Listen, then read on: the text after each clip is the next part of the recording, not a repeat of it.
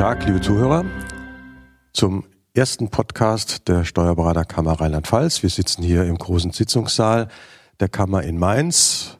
Mit mir zusammen Anne Überfeld, die Geschäftsführerin der Kammer, und Ralf Nick, Mitglied, Vorstandsmitglied und Mitglied des IT-Ausschusses, streng genommen IT-Ausschuss, Qualitätssicherung und Zukunft des Berufes. Da werde ich immer dran erinnert, genau zu sein. Ich bin Walter Mock, ich leite diesen IT-Ausschuss und bin eben auch Vorstandsmitglied dieser Steuerberaterkammer. Ja, wir haben als Thema uns heute vorgenommen die Vollmachtsdatenbank. Ralf, wie kam es eigentlich dazu, dass wir so ein Ding haben? Vollmachtsdatenbank. Vollmachtsdatenbank, das ist die Geschichte der Bundeskammer. Es kam dazu, dass im Vorfeld die vorausgefüllte Steuererklärung auf den Tisch kam. Die Finanzverwaltung sagte, wir geben euch, liebe Bürger, die Daten zur Erstellung der Einkommensteuererklärung stellen wir euch zur Verfügung aus den Daten, die sie von den Arbeitgebern bekommen, Rentenversicherungsmitteilungsträgern oder von den Krankenversicherungsträgern. Daraufhin sollte die vorausgefüllte Steuererklärung münden. Dann hat es halt gehießen, äh, wen können wir dazu oder wie können wir die Steuerberater dazu bewegen, äh, da mitzuspielen, weil die meisten Steuererklärungen werden immer noch über Steuerberater eingereicht. Also muss man oder sah man sich gezwungen, bei der Finanzverwaltung die Steuerberater mit ins Boot zu nehmen. Naja, so ein bisschen haben wir die auch zwingen müssen. Die Verwaltung, glaube ich. Die Bundeskammer war da ja sehr aktiv und äh, hat äh, mit dem Ministerium versucht, dass wir da auch reinkommen. Also ich glaube, das war auch so ein bisschen ein zweiseitiges Geschäft. Ja, ohne im Endeffekt ohne die Steuerberater wäre wohl das Projekt vorausgefüllte Steuererklärung nicht gekommen. Das hat dann die Bundeskammer als Chance gesehen, äh, ein Alleinstellungsmerkmal wohl für den Berufsstand darzustellen mit der Ja, das ist richtig. Wir haben heute, muss man sagen, mit der Vollmachtsdatenbank etwas, was kein Berufsstand, der sich im Bereich der Steuern bewegt hat. Also die Anwälte haben das verschlafen. Die sind natürlich nicht äh, Mitglied der Steuerberaterkammer. Insofern kommen sie auch über das Berufsregister nicht in den Nutzen. Und den Wirtschaftsprüfern geht es eigentlich genauso. Äh, da haben wir schon ein Alleinstellungsmerkmal, was zumindest mal in den nächsten ein, zwei, drei Jahren äh, für uns ein, durchaus ein Vorteil auf dem Markt ist. Aber wie kam es dazu, äh, Walter? Du bist ja nicht nur Vorsitzender unseres IT-Ausschusses, du bist ja auch in der Bundeskammer im Ausschuss für EDV und genau, IT. Der äh, Ausschuss 81 in Berlin. Du bist der 81 in Berlin, ganz ja, genau. genau. Ja. ja. Da warst du ja von Anfang an hautnah dabei. Wir waren von Anfang an dabei, äh, haben also viele ähm, Fragen und Probleme dort auch besprochen. Äh, aber es war auch ein Projekt, sage ich mal, äh, der Kammer und des, des, des Kammerpräsidenten, der das mit DATEV vorangetrieben hat, das muss man sagen. Ähm, wir waren dann bei Informationsveranstaltungen. Die Anne war mit damals in Berlin, als die ersten Informationsveranstaltungen mhm. liefen. Und äh, das war erstmal alles relativ nebulös, was da kommen sollte. Sehr, äh, du sehr. kannst dich noch erinnern, ne? Ja, ja, also es war völlig unausgegoren am Anfang, weil man überhaupt auch nicht wusste, wie man die Rechte sicherstellt, äh, wer darf wohin zugreifen. Soll es wirklich mit dem Berufsregister der Kammer verknüpft sein, so wie es jetzt ist? Oder sagt man nicht, es gibt andere Lösungen? Also am Anfang war noch das große Unbekannte im Grunde. Es ja. gab auch sehr viel Gegenwind. Also mm, es waren äh, mm, nicht alle Kammern dafür. Auch wir hatten erstmal ja. große Bedenken, insbesondere in deiner Person. Ja, gab definitiv. es Bedenken, äh, Datenschutz. Kenne ich mich zu. Ja klar, aber ich mhm. denke mal, wenn ein Projekt äh, am Ende äh, erfolgreich sein muss, dann muss man auch die Bedenken sehen, man muss sie ausräumen mhm. und dafür Lösungen finden, damit nachher alle dahinter stehen. Denn das Projekt konnte nur mhm. funktionieren, wenn alle 21 Kammern äh, mitziehen, was dann letztlich auch der Fall mhm. war. Mhm. Ja klar, und man musste die Bedenken ja auch mal gerade in der Chaos-Version äh, am Anfang einfach äußern, damit da ein halbwegs händelbares Produkt bei rumkommt. Das sind ja jetzt noch nicht alle Fragen geklärt von der Anwendung her, durch, auch selbst durch die Steuerberater. Wie gesagt, dass die Rechtsanwälte und Wirtschaftsprüfer auf der Strecke geblieben sind bei der Sache, ist schon in mancher Hinsicht bedauerlich. Klar hat deren Berufsstand äh, immer geschlafen. Nichtsdestotrotz ist es etwas unschön. Ja, aber ich denke, die äh, beiden Berufsstände werden da schnell nachziehen. Mhm. Für mich war erstaunlich, dass trotz der doch vielen Unklarheiten relativ schnell äh, ja das Problem gelöst wurde und tatsächlich im Januar diesen Jahres die Datenbank an den Start gegangen ist. Also ich habe mich da gewundert. Ich habe das Mhm, also mhm, äh, zeitweilig mal nicht geglaubt, dass sie das hinkriegen. Aber äh, es funktioniert. Und Ralf, du warst, glaube ich, der erste Anwender überhaupt in Rheinland-Pfalz. Äh, und das steht ja auch so im IT-Ausschuss dazu, äh, dass er da mal ausprobiert hat. Klappt. Kannst du da mal ein bisschen berichten, wie das bei dir lief und was du da gemacht hast? Ja, wie gesagt, ich war ja durch den IT-Ausschuss von Anfang an mit dabei. Ich habe mich für das Thema interessiert und äh, habe dann im Oktober letzten Jahres, da waren die Verträge mit den Kammern und der DATEV als äh, Betreiber dieser Vollmachtsdatenbank gerade unterzeichnet. Da kamen schon die ersten Vollmachten raus. Ähm, ich habe mich direkt dran gemacht und unter anderem äh, für SEPA-Vollmachten äh, musste ich Unterschriften reinholen, habe ich mir gedacht, dann nimmst du direkt die Vollmachten für die Vollmachtsdatenbank mit. Äh, das geht in einem Wisch hin. Das hat auch sehr gut geklappt. Wir haben einen sehr guten Rücklauf gehabt. Ja, vielleicht Äh, gerade hier an der Stelle die Vollmachtsdatenbank benötigt eine eigene Vollmacht, Mhm. die gesetzlich vorgeschrieben ist in der Form. Also wir können unsere bisherigen Vollmachten nicht verwenden. Und was auch wichtig ist, wir brauchen zwei Vollmachten, wenn wir Eheleute haben. Also wir brauchen dann zwei Unterschriften und zwei Vollmachten. Und wenn ich noch Steuerkonto online diese äh, schönen Funktionen nutzen will, brauche ich im Endeffekt drei Vollmachten. Ja, Ja. wobei zukünftig das in einer sein soll. Das Problem ist, bei dieser neuen Vollmacht fehlt zurzeit die Möglichkeit der Steuernummer. Aber soweit ich an unser Gespräch bei der UFD mich erinnere, wenn wir Mhm. die Steuernummer handschriftlich Genau. draufschreiben, wird das wohl akzeptiert. Das war so eine Aussage, die wir bekommen haben. Allerdings nur in Rheinland-Pfalz. Ne? Das gilt ist für. Rheinland-Pfalz Mhm. und ähm, das würde aber dazu führen, dass wir dann wirklich mit der einen Vollmacht, die wir dann neu einholen müssen, jetzt aber rundherum alles wieder abdecken können.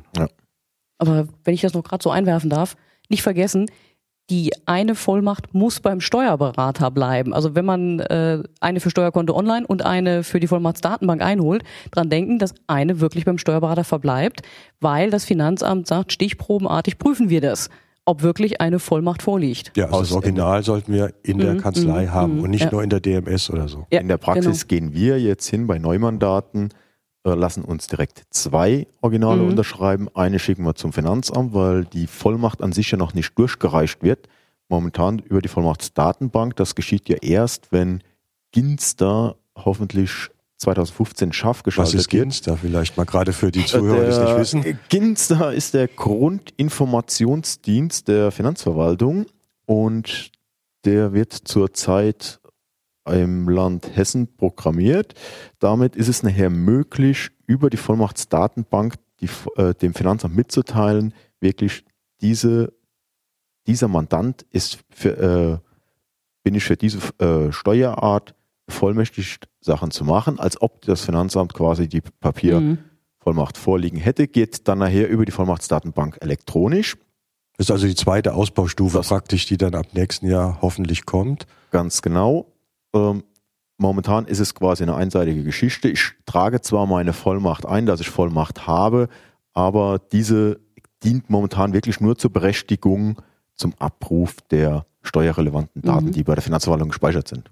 Muss man vielleicht auch sagen, jetzt in der Übergangszeit, also in diesem einen Jahr, gehen Informationsschreiben von der Finanzverwaltung an den Mandanten raus, dass eben diese Vollmacht eingereicht ist und er hat äh, ein Widerspruchsrecht von, ich glaube, 37 37, Tagen. Gibt irgendeinen Grund für diese krumme Zahl, ich weiß ihn im Moment nicht.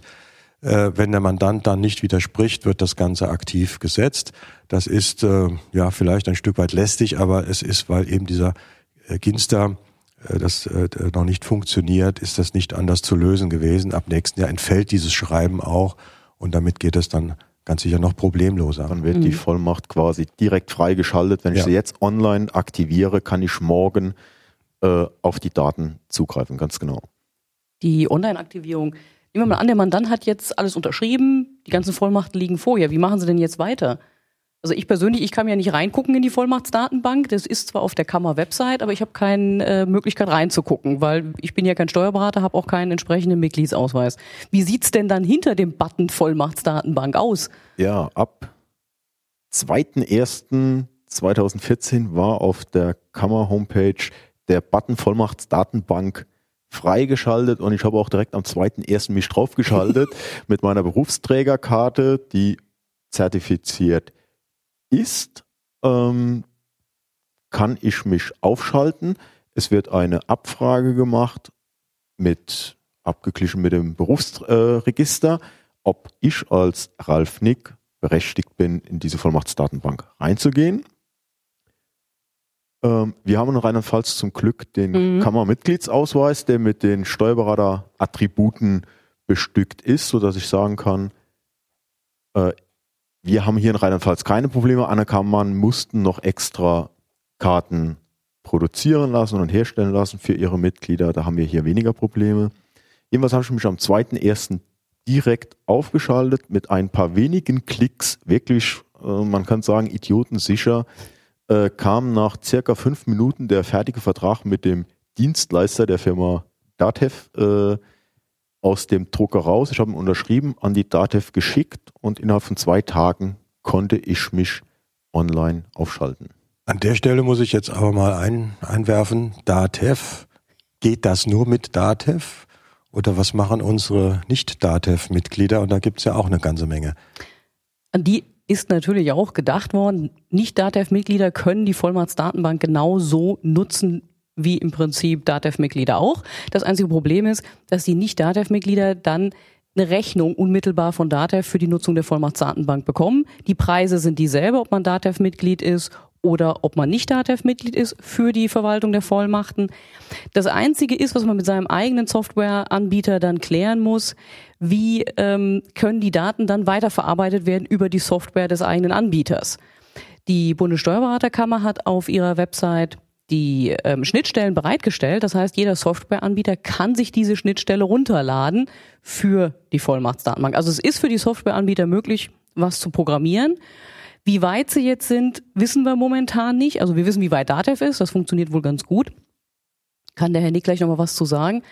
Aber ähm, wir wissen halt nicht, wie weit die anderen sind. Wir werden mal eine Umfrage machen und mal gucken, was so die anderen Anbieter mittlerweile zur Vollmachtsdatenbank drauf haben. Ja, das wäre eine gute Sache, wenn wir mal rumhören, mhm. dann auch unsere Mitglieder informieren könnten, wie andere das inzwischen gelöst haben, denn das ist ja schon wichtig. Aber der Einstieg in die Datenbank geht ja über die Kammerseite mhm. über unsere Website. Das heißt, da habe ich mit Datev erstmal gar nichts zu tun. Ich kann mich da registrieren lassen, kann die Vollmachten einstellen. Es ist halt nur so, dass die Datenbank, die ja dazu notwendig ist, dass die in Nürnberg äh, gepflegt wird und gehostet ist. Und dann zukünftig ja der tägliche Abgleich mit dem Berufsregister mhm. mit der Datenbank in Nürnberg erfolgt und damit sichergestellt ist für die Finanzverwaltung, das war damals auch ein wichtiger Punkt, äh, damit es überhaupt klappt, dass nur dann auch Steuerberater, die noch Steuerberater sind, das ist ja ganz wichtig, mhm. äh, dass die auch zugreifen können. Und das ist über diese tägliche Abgleich ist das sichergestellt. Mhm. Aber äh, das Nicht-DATEV-Mitglied hat damit kein Problem. Das ist nur ein, ein eine Dienstleistung der DATEV. Ähm, da wird zwar der Vertrag mit der DATEV gemacht, aber ob ich jetzt Edison oder einen anderen Anbieter habe, spielt da überhaupt keine Rolle. Äh, ich habe ja auch den normalen Zugang über Elster, theoretisch. Ne? Ich kann ja auch für jeden Mandanten den Zugang zu diesen Daten über Elster, das Elster-Portal ja. machen. Das ist äh, ein bisschen umständlicher und sicher nicht als Massen, also äh, Massenverfahren mhm. gedacht in der Kanzlei. Nee, in der, fürs Massengeschäft wirklich nicht. Also wenn ich jetzt sehe, mit den Tools, dass die jetzt zur Zeit, wenn der Dativ zum Beispiel zur Verfügung gestellt werden, kann ich einen Stammdatenimport machen, äh, den in die Datenbank einlesen, so dass ich innerhalb von zehn Minuten, Viertelstunde locker 200 Vollmachten in die Datenbank einlesen kann. Ich muss in der Datenbank noch das Datum der Vollmacht selber, wann der Mandant mich vollmächtig hat, äh, eintragen und dann kann ich die Sachen zur Finanzverwaltung übertragen und 37 Tage später. Ja, hast du denn äh, jetzt, du hast es ja auch schon praktisch ausprobiert, hast du denn da schon jetzt eine Erfahrung, wenn du die Daten einspielst, ist das ein zeitlicher Vorteil oder wie, wie ist die Qualität dessen, was du dann bekommst? Bringt dir das was? Jo, die Qualität der Daten, die wir bis jetzt gezogen haben, äh, im Einkommensteuerprogramm ist es möglich seit Ende März, äh, ist gut. Es gab keine Abweichungen zu den vorliegenden äh, Papierbescheinigungen, jetzt ob das Lohnstellbescheinigungen waren. Es gibt wohl noch im wahrsten Sinne des Wortes Kinderkrankheiten bei deren privaten Krankenversicherungen, dass die Daten der äh, Kinder nicht übernommen werden. Das wird gelöst, äh, aber ansonsten wenn ich jetzt eine Lohnsteuerbescheinigung eintragen muss, in mein Lohnsteuerprogramm brauche ich dafür eine gewisse Zeit. Für die Vollmacht bezahle ich 60 Cent im Jahr. Ich glaube, dieses erste Jahr 40 Cent sogar nur. Und äh, die Zeitersparnis, die ich schon bei einer Lohnsteuerbescheinigung, bei dem Eintrag einer Lohnsteuerbescheinigung habe, ist locker 60 Sekunden, äh, Cent wert. Aber das sehe ich jetzt richtig. Die Vollmachtsdatenbank ist ja wirklich nur für Einkommensteuerfälle momentan interessant. Das heißt, eine Kanzlei, die wenig Einkommensteuerfälle hat, mag es ja geben, ja, eine andere Spezialisierung hat, für die ist die Vollmachtsdatenbank im Grunde nicht so interessant momentan. Ja, aber wobei, selbst wenn ich nicht auf Einkommensteuerfälle spezialisiert mhm. bin, wenn ich Gewerbetreibende habe, die haben auch alle Einkommensteuer zu machen. Ja. ja also selbst wenn ich mhm. nicht den Privatmandanten als Schwerpunkt mhm. habe, mhm. brauche ich ja doch äh, dieses Feld. Mhm.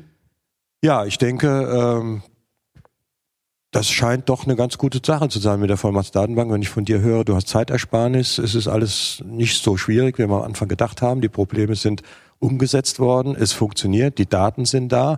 Bei der Finanzverwaltung klappt das anscheinend. Also äh, so optimistisch sind wir vor einem Jahr nicht gewesen. Das stimmt. Und äh, wenn ich die ersten Probe, äh, den ersten Probebetrieb bei dir jetzt so höre, denke ich, ist das gar nicht eine so schlechte Sache. Und man muss jetzt mal abwarten, wie es genutzt wird, wie die Kollegen das umsetzen. Das war unser erster Podcast, würde ich sagen. Äh, ich darf mich bei euch bedanken, Anne und Ralf, für das Gespräch zur Vollmachtsdatenbank. Und wir treffen uns demnächst zum zweiten Podcast wieder hier in Mainz. Dankeschön. Und tschüss. Tschüss. tschüss.